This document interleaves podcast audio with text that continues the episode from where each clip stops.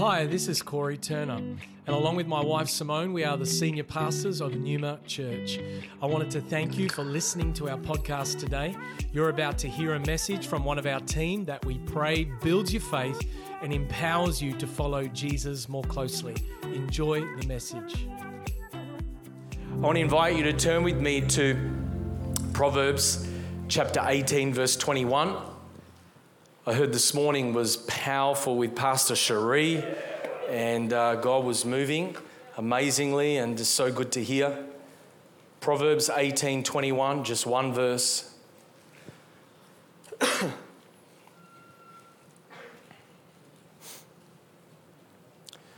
Bible says, Death and life are in the power of the tongue, and those who love it will eat its fruits. Death and life are in the power of the tongue, and those who love it will eat its fruits. I want to speak to you tonight on the subject Your future is in your mouth. Your future is in your mouth.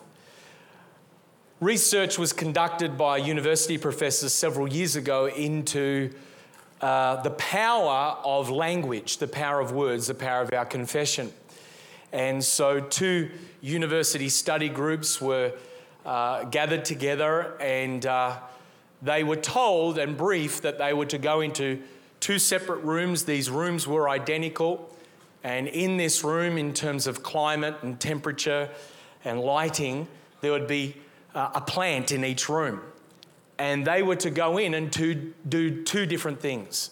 One group was to go into the room and uh, encourage the plant, speak sweet nothings over the plant, speak life and, and growth and call that plant to grow and produce fruit. They'd play classical music in that room.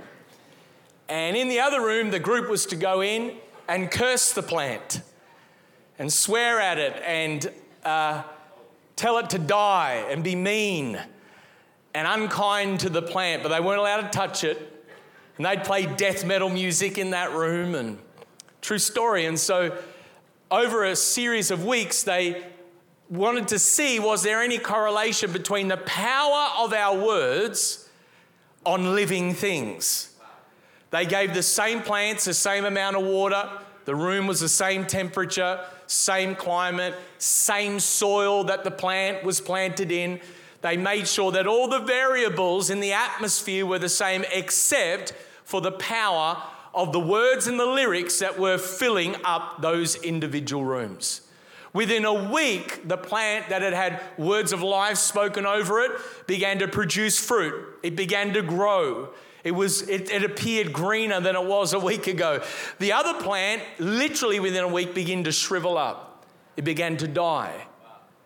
And you say, well, where is that in the Bible? Well, in Mark chapter 11, verse 12, Jesus was hungry and there wasn't any cafe for a, a latte and a donut. So the closest thing was the fig tree cafe, a fig, literal fig tree.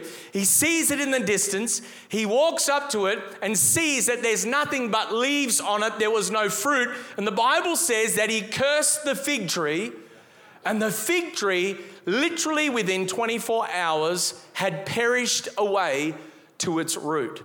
You're like, Jesus, why so hangry? I mean, you're not yourself when you're hungry. Just get a picnic, for goodness sake, and just sort of sort it out. Don't get mad at the very thing you created. The reason why Jesus cursed the fig tree is because it was receiving life, but it wasn't passing life on.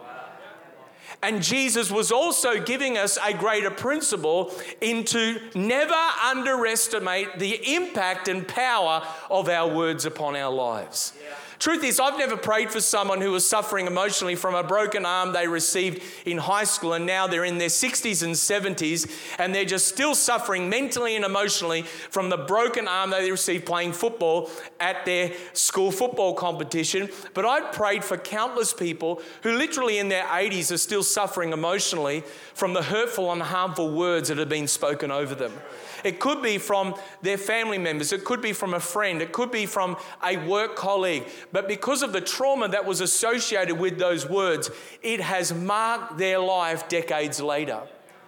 All of us have said things that we wish we could take back. Because have you ever been saying something to even often the, the, people closest to you, and it's like you just wish you could grab it and just bring it back and put it back in your mouth? Sort of like, and you want to sort of grab it and rewind quickly.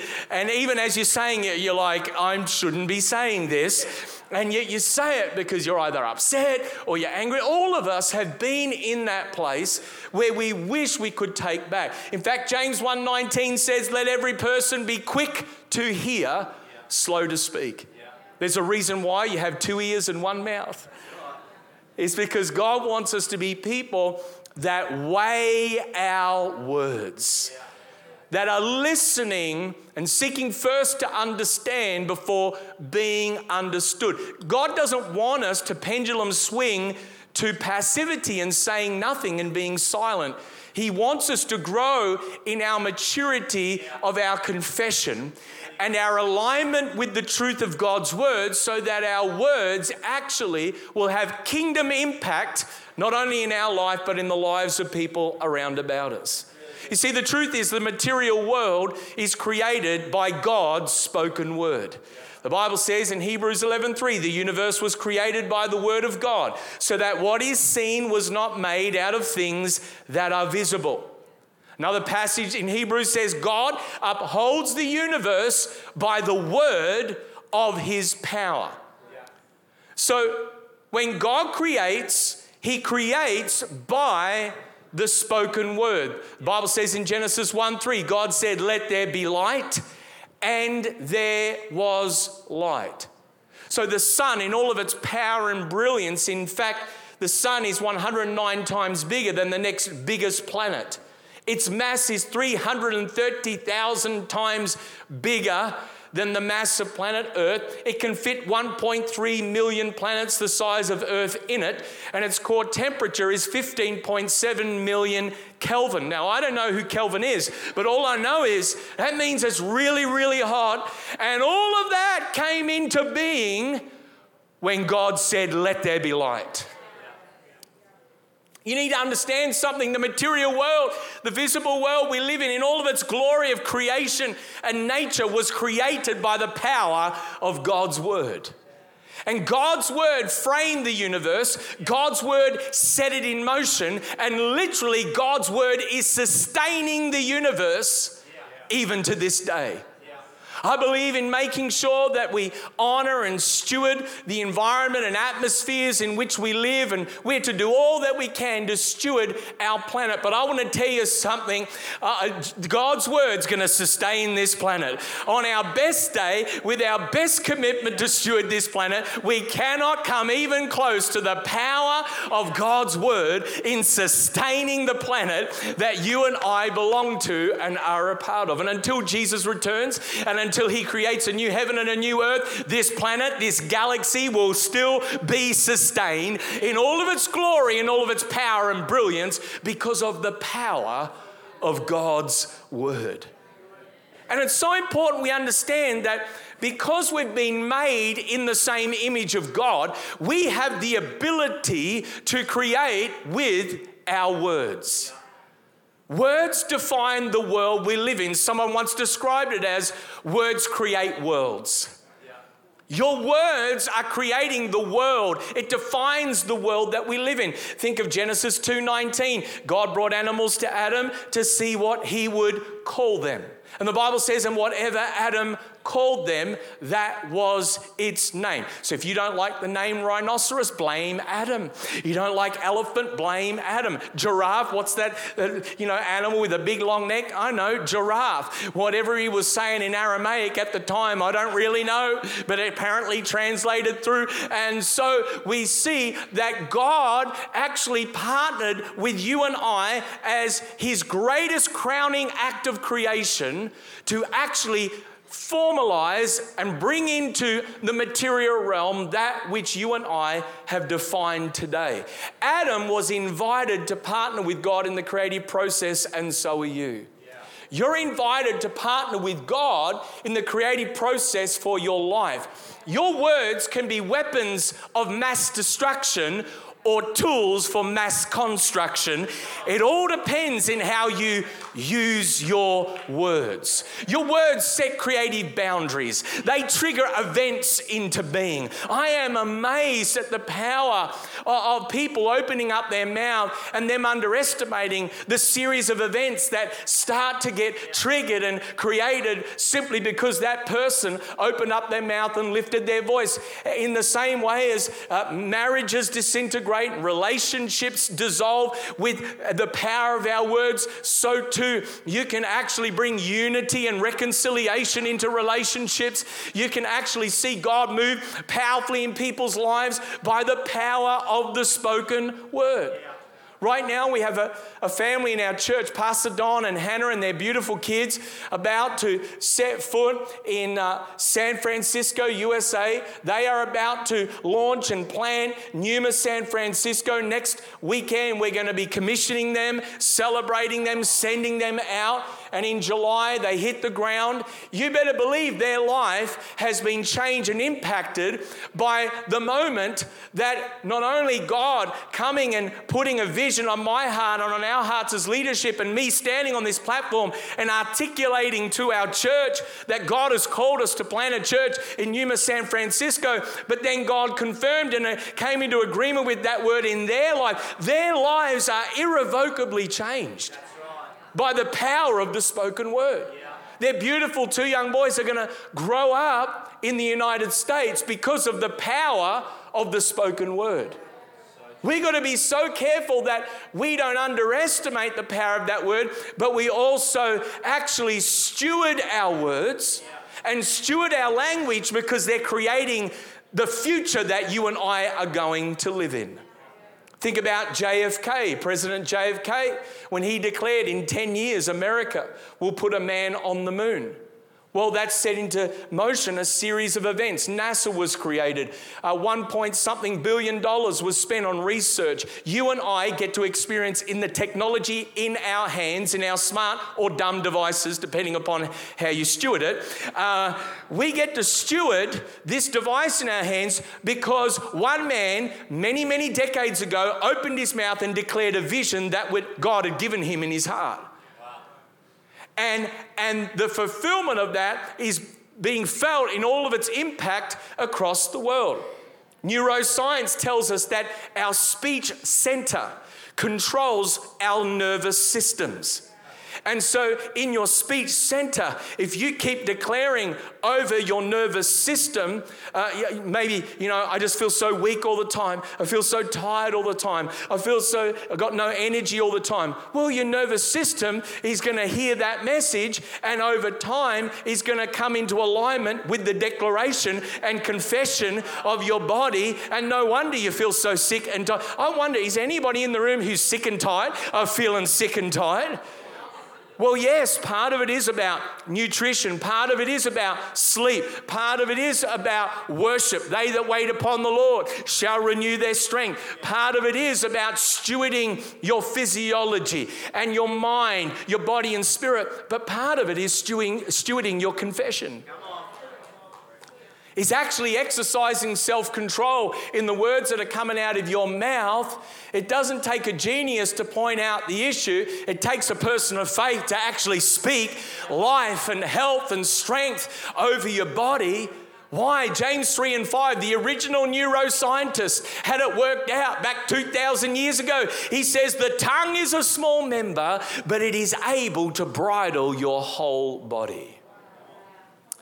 William Branham was a uh, incredible healing evangelist of post World War II America, and, and uh, such were the miracles and the signs and wonders that were being um, ministered to people and demonstrated at the various crusades that uh, he, he was leading, that there was a, a group of mockers, skeptics, and uh, wherever there is a genuine move of God, yeah. there are skeptics. There are mockers. There are people who will point the finger and try and highlight all the issues and try and find scandals and this and that. And, and so reporters actually decided that they would try and trip William Branham up. And so they decided, three reporters, to fake illnesses or sicknesses. And so, the, as the custom was, they'd come to the side of the platform, and one of the reporters actually pretended like they were blind. And they had a stick, a walking cane, and they came up onto the platform. And William Branham, as was his custom, would pray for them. And, and it was like a, a, a public ministry. And he, the, the history books and um, footage of this says that he actually felt and discerned in his spirit something was wrong. He said, Just wait here, something's not right. Ask for the next person. The next person was actually uh, the reporter faking that they were deaf. And so, um, you know, sort of through their interpreter or whatever, was claiming that they couldn't hear properly. And then the next person was actually claiming that they were lame and were wheeled up in a wheelchair. All three came up onto the platform and William Branham discerned what was going on and God revealed it to him. He looked at all three and he said, Be it unto you according to your confession. And all three on the spot began to manifest the symptoms of that which they had declared over their mouth. Now, I just want to step aside a little bit and say, I don't know where the grace of God fits in that. I don't know where, how God maneuvered or what happened out of that. Because how many of us know we, we serve a loving God, a gracious God, a merciful God, but we also serve a holy, just, and an awe inspiring God. And when people, even in the New Testament, tried to mock the miraculous and tried to mock the power of God, even the Apostle Peter, even the Apostle Paul would challenge that spirit, that mocking spirit, that religious spirit, that spirit that wants to try and undermine the power of God, and would challenge it to the point of great demonstrations of power. All I'm saying is we, we've got to be so careful about the power of our confession because what you're confessing will lead to your possessing, if you know what I'm talking about. And some of us are owners of things in our life that you actually don't need, you actually don't want, but you've invited into your life through the gateway of your mouth. And you and I have got to stop giving the enemy a foothold in our life and opening the doorway for the work of the enemy in our life and for all sorts of psychosomatic illnesses and all sorts of issues because we keep coming into alignment with the lie rather than the truth. Romans 10 9 and 10 says, If you confess with your mouth, that Jesus is Lord and you believe in your heart that God raised him from the dead, you will be saved. For with the heart one believes and is justified, and with the mouth one confesses and is saved. Now just think about this. Why do we lead people in a prayer of salvation? Well, one, because it's effective. Two, it's because God's saving grace is applied through the confession of faith. Why, in part, are we even gathering here tonight? To come around and to sit under the authority of God's word. And by the way, even me as a preacher, I'm coming under to sit under the authority of God's word in this moment. Because I'm not preaching to you something I don't need in my life. I need this as much as you need this and so, why do we do that? If there was no power in it, if there was no power in the prayer, why would we invite people to pray that prayer of repentance and pray that prayer of salvation? It's because there is this connection between what you believe in your heart and the truth and the power of that truth that comes out of your mouth. So here's the deal if you can believe God, for your salvation and the free gift of eternal life that you believe for all eternity you are going to spend in His presence and you're going to walk with Him and have a relationship with Him that the Holy Spirit speaks to you. Why is it that you can't believe for the power of faith in your mouth and in your confession for every other area of your life? Moses sent 12 spies into the promised land to spy it out. 10 came back with a negative confession. Two came back with a faith filled, positive report, positive confession.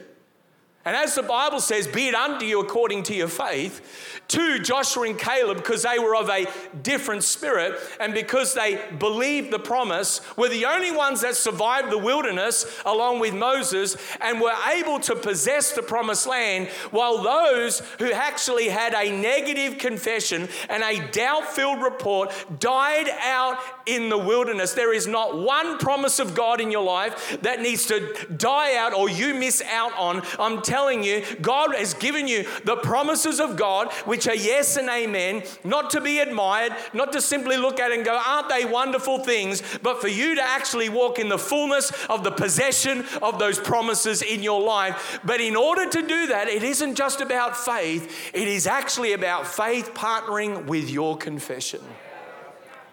Because confession leads to possession. Hebrews 10:23 reinforces this. Let us hold fast the confession of our hope without wavering. For he who promised is faithful. You don't need to ever second guess God's promises because it's come from God. He's faithful. If ever there is a lack, it's never on God's end, it's always on ours. And that's not meant to condemn us, shame us, beat us up, but it's meant to cause us to become more hungry and thirsty, to actually align our thinking with our words with the truth of God's word. And so, if God has designed our confession to have such an impact on our lives, we've got to become more word conscious and less problem conscious. Too many people are problem conscious. They live conscious of their problems, but not word conscious, not aware of the words that they're declaring over their problems. What did Jesus say, Mark 11 23? Whoever says to this mountain, be taken up and thrown into the sea, and does not doubt in his heart, but believes that what he says will come to pass, it will be done for him. This promise, this teaching, this declaration comes after the power of Jesus rebuking and cursing the fig tree and seeing it wither to its roots. Now, this is what the Bible didn't say. The Bible didn't say, get your phone out and take Instagram pictures of the mountain and post it and say, what a terrible mountain this is in my life. How bad is things going on in, in Australia today and around the world? It's just so bad, it's so bad. Bible didn't say throw a party about your mountain. Bible didn't say phone a friend. Bible said, speak to it. Because nothing will move out of the way in your life until you speak to it. Didn't say complain about it, didn't say argue about it, didn't say debate about it. He said speak to it. And I've learned in my life that you've got to speak to the mountain, you've got to speak to the problem. Think about Angel Gabriel visited Mary. Mary, Mary, quite contrary. And Mary's not quite, but Mary is a virgin. She's an adolescent, and an angel appears. Oh, and there the angel is, and the angel says, Oh, Mary, you are highly favored. You are going to be with child. And, and Mary's like, How? And he's like, The Holy Spirit. And she's like, Okay. And, and it's like, Really? That's not logical. It doesn't make sense. She has no context to let her know of supernatural encounters. This is one of the craziest encounters in all of human history. And it's happened to this young, humble, and full of integri- integrous uh, sort of adolescent girl. And the angel Gabriel comes and says, You are going to be the mother of the Son of God. You know, I mean, we read this stuff in the Bible. Oh, yeah, it's just a Bible story. No, this really happened. All the ladies in the room, imagine you're, I don't know, 16, 17, 18, and God comes and, and, and sends an angel and literally appears to you and says to you, You're going to be the mother of the Son. Are you for real? You wouldn't be sitting there looking at me so holy and spiritual.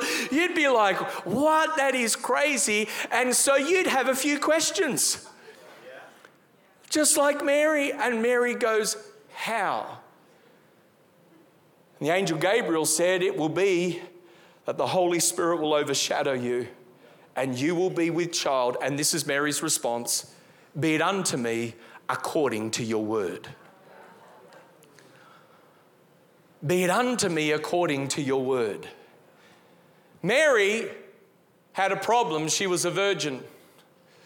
And this word came, how on earth it's going to come, but she held on to the promise. I'm telling us today, God wants us to get more preoccupied with our promise than our problems. There, are, there, there, there, could be a plethora of problems in the room. I, I, I pray you have no problems in your life, but all I know is John 16 says, In this world, you're going to have tribulation. Take heart, I've overcome the world. Coming to Jesus doesn't mean you have no more problems. In fact, coming to Jesus can often mean you get some more problems, right? Why? Because the enemy now has you as a target. It comes against you. But greater is he who's in me than he that's in the world, right? And, and, regardless of the circumstance, regardless of the problem, regardless of the cost of following Jesus, it's worth it because Jesus as a gift is greater than anything this world could throw at me or could not throw at me or could give me as a temporal blessing. And so, for all of us, many of us have problems in our life and we face all sorts of problems. But are you more problem conscious than you are promise conscious? Get more preoccupied with the promises of God than the problems that are coming your way. And this is what I do in my life. When I encounter a problem, and, and you know, often people look at leaders and they think they've got no problems and they just, you know, float in the air and it's, it's all good and they put them on a pedestal. Let me tell you, when, when God calls you to lead anything, you get, you inherit more problems. We're growing as a church in the moment, praise God. I thank God for what He's doing in the life of our church. There's, there's a movement in the Spirit, there's something shifting in the supernatural realm. We've prayed for it, we believe for it, we're witnessing for it, we're discipling for it. Why? Because more people need an encounter with Jesus. Our city needs an encounter with Jesus. Our nation, our world needs a revival. Praise God for it. But also, the reality is, as we grow, there's more challenges. There's more, we, we, face all manner of challenges and problems, but I, like Hezekiah, every morning will bring those problems before the Lord and I say, God, now fill me with your solutions. Yeah. Now, show me in your word the promises, the answers to the question. When we face something as a leadership team, okay, that's a problem, but what's the solution? Yeah. What's the promise? And we start to get more promise conscious than problem conscious. And we start to actually saturate and immerse ourselves in the truth of God's word. So, whatever your problem currently is in your life, I want to encourage you to go to the word of God and find the promise, find the solution. Begin to declare that over your life, begin to declare that over your body, your relationships, your finances. Let it immerse your mind, saturate your spirit. Begin to get it in your mouth. Begin to get a faith confession. Begin to speak to the mountain, not complain about the mountain, and watch what God will do in your life because this is what I've learned. If you'll magnify your words, you'll minimize your mountain. Many of us are looking at our problem as if it's like Mount Everest and we're looking up at it and we're intimidated by it. But you got to understand, God created Mount Everest. He didn't create your problem. But Mount Everest, as a natural mountain, he created it. He doesn't, he's never intimidated by anything. And so he looks, he doesn't scratch his head, go, What are we going to do about this? No, he's like, No, there are solutions, there are answers, there are promises, there are things that I have for you that you need to bring your energy, your attention, and your focus to. Zechariah 4 7 says, Who are you, O great mountain? Before Zerubbabel, you shall become a flat plain, and he shall bring forward the top stone amid shouts of grace, grace to it. I find myself from time to time encountering issues and challenges, and I just speak grace, grace, literally to it. What's grace? Divine unmerited favor. God, I just declare double portion, divine, unmerited favor over this area of my life. I can't work it out. I don't have all the answers, but I know your grace will make a way. Your grace is sufficient. And I'm going to declare, I'm going to choose. It doesn't matter who the mockers are, it doesn't matter how people look at this or interpret this, but I'm going to choose to maintain a faith confession because you are you don't reward anything else except faith. And so our prayer lives may actually need a renovation. We may need to clean up our prayer lives. Because the Bible says, Mark 11 24, whatever you ask in prayer, stay with me, believe that you've received it and it will be yours. Now, if you only ever pray about the problem, don't be surprised if there's no change. God, I'm sick. God, I'm sick. God, I'm sick. God's like, I know. I know. That's why the Bible says when it comes to your petitions and requests, get to the point quickly. God already knows what you need. I know you're sick, but what about you ask me to heal you? And if you spent more time asking for your healing and believing for your healing, and you say, Well, I came out once to the prayer line and it didn't happen, let, let, me tell you, if I'm sick in my body, I'm not coming out, I'm coming and I'm coming out to the front. I'm getting every person who's got any faith to lay hands upon me until I get my breakthrough in Jesus' name. You got to get relentless about this. You got to get a spirit of faith that says, I will not let you go until you bless me. There are only some blessings you'll get as you persevere and hold on in faith. We're so, our resilience as a generation is so weak. We, we sort of, oh, I tried, but it was too hard. I read my Bible once, I gave once, it was too hard. Come on, people. We're the people of faith. We've received a kingdom that cannot be shaken. When Jesus returns, will he find faith in the earth? Well, he will here because we're relentless. We're like a bulldog, and we grab on and we hold on and we're breathing through the nostril and we're holding on. Why? because we're not letting go until He blesses us.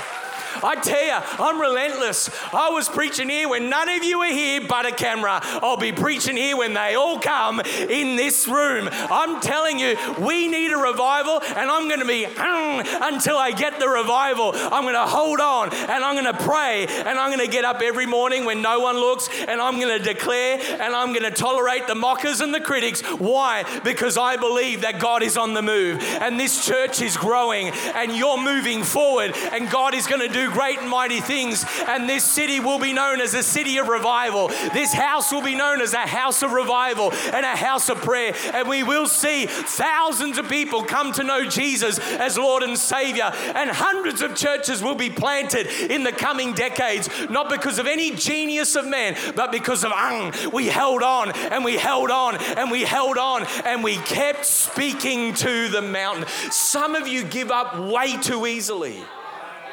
There's one thing, I'm not perfect, but I don't give up easily.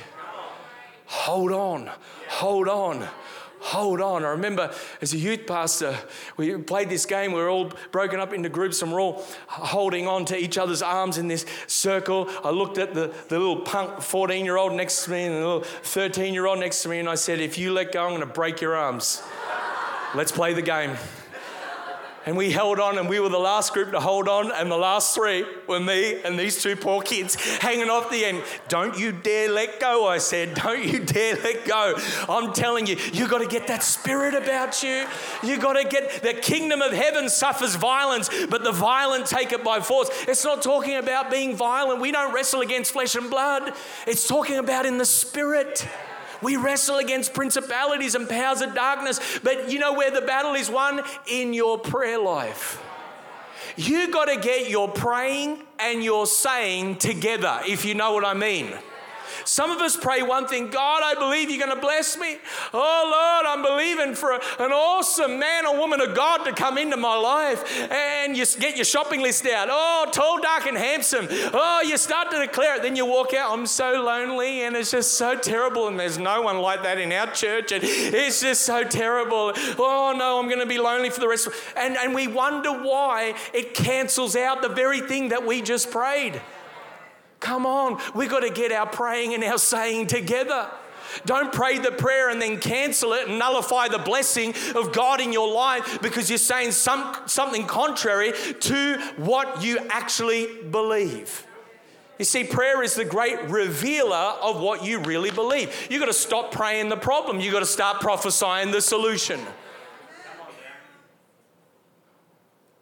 When I face a problem, I I dream of the solution. I ask the Holy Spirit to, to, to show me the solution, and I begin to prophesy that. I begin to declare that when I was uh, itinerant, full time, traveling all over the earth. In that first year, uh, when God called us to be a voice to the wider body, we, we only had three months of that first year booked out, meaning engagements. And as an itinerant ministry, meetings are eatings, if you know what I'm talking about. And so there we are, and we've only got three months. And after that, it's back to, you know, I don't know, whatever it was, stacking shelves or whatever it is. I don't know. But all I know is I'm going to look after my family, I'm going to provide for my family. God, what do I do? I have people saying to me, go to the conferences, contact everyone, send emails, put, you know, really cute pictures of yourself preaching on the Instagram, do all of these things, do all these, and it'll get, and, and, and the Lord said to me, nah, it's nonsense. Don't do any of that.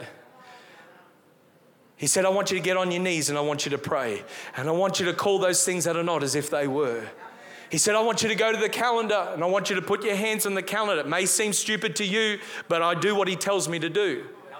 And I went to that 12 month Outlook calendar and I put my hands on it on the wall planner and I said, I thank you, Lord. I call those things that are not as if they were. I thank you, Father, that opportunities, invitations, and ministry assignments are coming at me from all four corners of the earth. I thank you, Lord, that, Lord, they come from the north, south, east, and west. I thank you, Father, that not only, Lord, will I go and advance your kingdom across the earth, but my ministry and family will be provided for. And I laid hands upon that within three weeks. The entire rest of the year was filled up.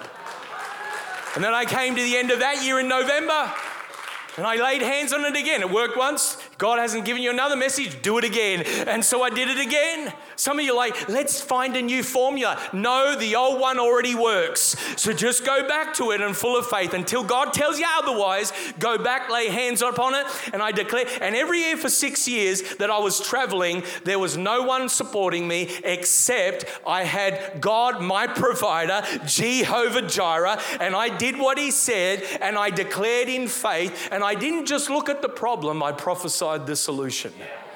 I'm telling you, I just sense breakthrough is coming into this room right now. There are things in this room, testimonies, breakthroughs, all sorts of things are about to happen because prayer is the great revealer of what you really believe. Whatever you pray a lot about, that's what you really believe. That's what you is really important to you. So if we're always praying about the problem, and some, I, I, in some seasons of my life, I prayed so much about the problem, I got depressed, and yet everyone's saying you got to pray more. But if you pray more and it's just the wrong prayer, you're going to get overwhelmed. It's going to be a weight that you can't carry. God didn't just say pray, He said pray and believe. Pray in faith. Pray in faith and do something with whatever God tells you to do. So it's so important to understand that there is a correlation between the condition of your heart and the content of your mouth. Matthew 12 34 says, For out of the abundance of the heart, the mouth speaks. Words aren't created in a vacuum, they come from a source. Your heart is a river. There's a river mouth, it's called your mouth. And out of your mouth flow rivers of living water. Out of your spirit, yes, but how do people know what's going on in your spirit? Comes out of your mouth. And so in Genesis 1, there's this thing called natural law that's built into creation where the text says and repeats they were made after their kind.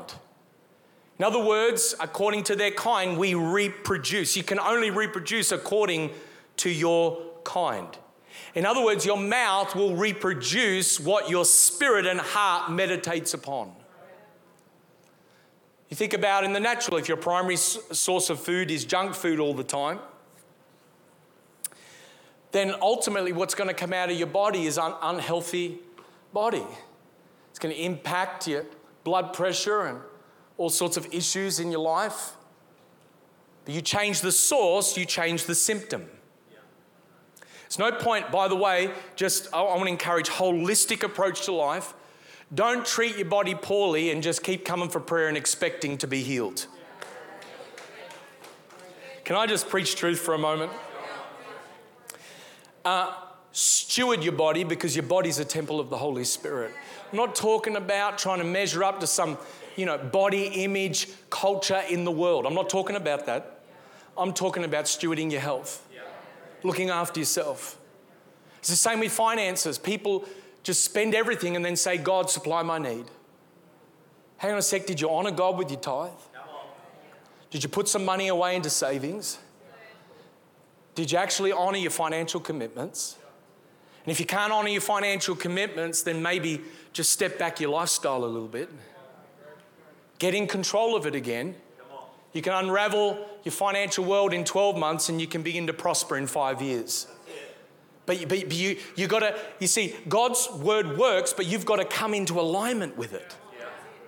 So, with our, our, because our bodies are the temple of the Holy Spirit, we steward it, we look after it, but, but, but then we also believe in faith on all the promises of God. With our finances, we steward it, we look after it, but we also align with what God's word teaches about tithing and honoring and generosity and good stewardship. If your primary source of information in your life is sort of, you know, Sky News or Fox News or CNN or the project or this, that, or the other, and there may be some good things that happen on those shows and those channels, but if your primary source of information is social media and the media of this world, don't be surprised if what comes out of your mouth is a negative confession. It's like during COVID, it's like everyone had a platform to say everything, and it was so negative and it was so oppressive. And it's like my wife and I did this thing called happy hour on a Friday night on social media, where for an hour I acted like a moron, and my wife just looked at me and said, You're a moron. And, and it brought joy to the world. Literally, I got people all over Australia saying, You just helped us stay sane during COVID because we tuned in every Friday night. I'm like, Well, you were the only one. But I'm telling you, if at the very least I did it for me, why? Because there's you got to interrupt the negativity.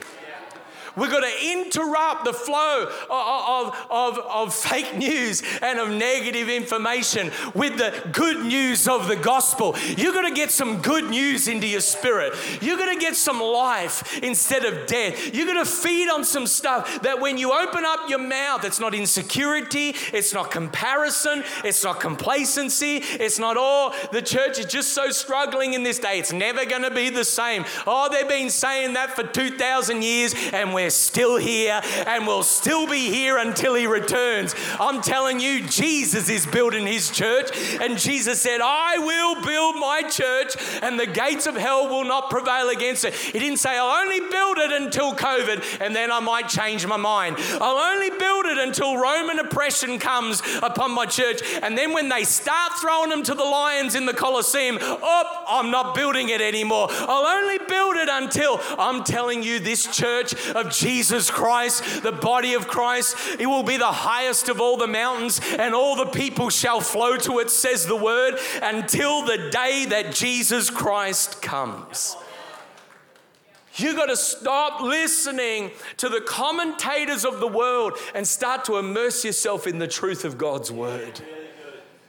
You see, changing your words requires you to change what you're feeding your spirit. And if you don't change your words, you won't change your life. And so I want to encourage you today to weigh your words because your words are shaping your future. Jesus said, I tell you, on the day of judgment, people will give account for every careless word they speak. For by your words you will be justified, and by your words you'll be condemned.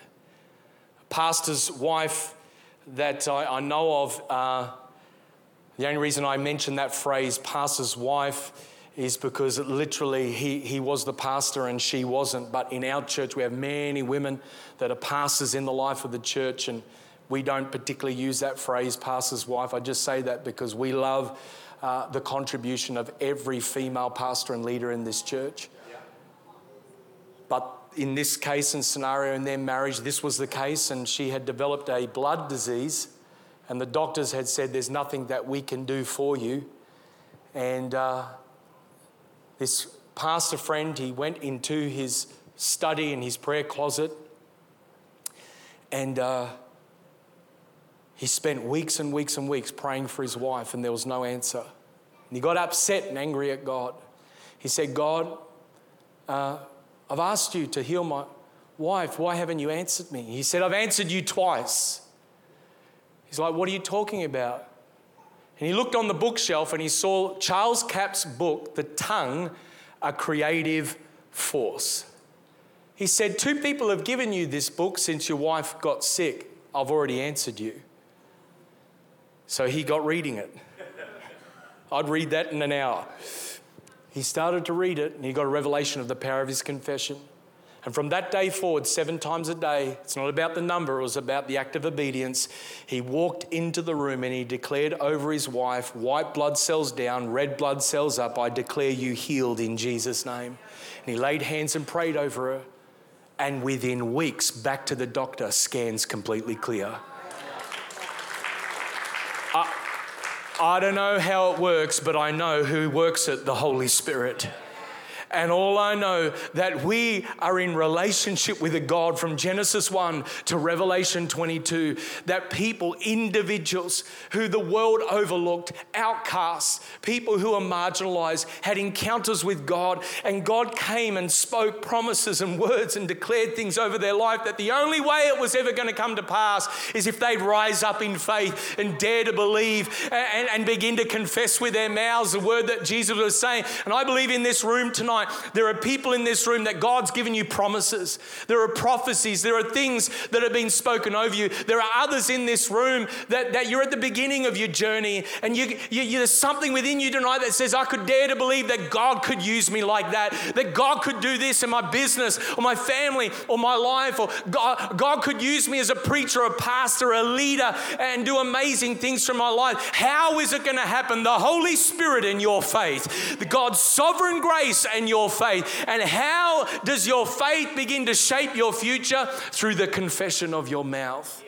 What the world has done is it's taken the principles of God's word and applied them. And people who don't even believe in Jesus understand the power of confession and they've put those words to good use in their life and they're seeing God bless them and prosper them and flourish them in amazing ways. And yet, while the people of God are like paupers on the sideline watching the world win the battle, and God's coming to us and saying, It's time to rise up, people of God, and it's time to be the people of faith that God has called you to be, and it's time to get get the word of the Lord in your mouth and begin to prophesy the word of the Lord over your life because your words are shaping your future. Your future is in your mouth. And God says to all of us today, I've set before you life and death, blessing and cursing. Choose life that you may live.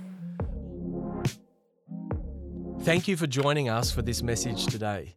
We don't assume that every person listening has a personal relationship with Jesus Christ. And so today, we invite you to begin following Jesus as your Lord and Savior. The Bible teaches that every one of us has been created for a relationship with God.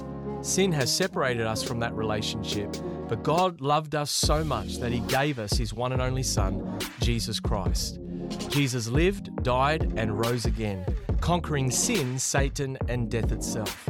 If we believe in our hearts that God has raised Jesus from the dead, and we confess with our mouth that Jesus is Lord, we will be saved. So if you are ready to pray in faith, turning away from your sin and believing in Jesus for your salvation, please pray this prayer. Dear Jesus, I believe that you are the Son of God, and I ask you to forgive me and cleanse my heart from all of my sin. I receive by faith the free gift of eternal life, and I ask that you would fill me with the Holy Spirit. I thank you that I am born again as a child of God and that you have made me a new creation in Christ Jesus. In Jesus' name I pray, Amen. If you have prayed that prayer for the first time, we would love to know and help connect you to a local church in your area. You can contact us on our website, numa.church. Thank you for listening.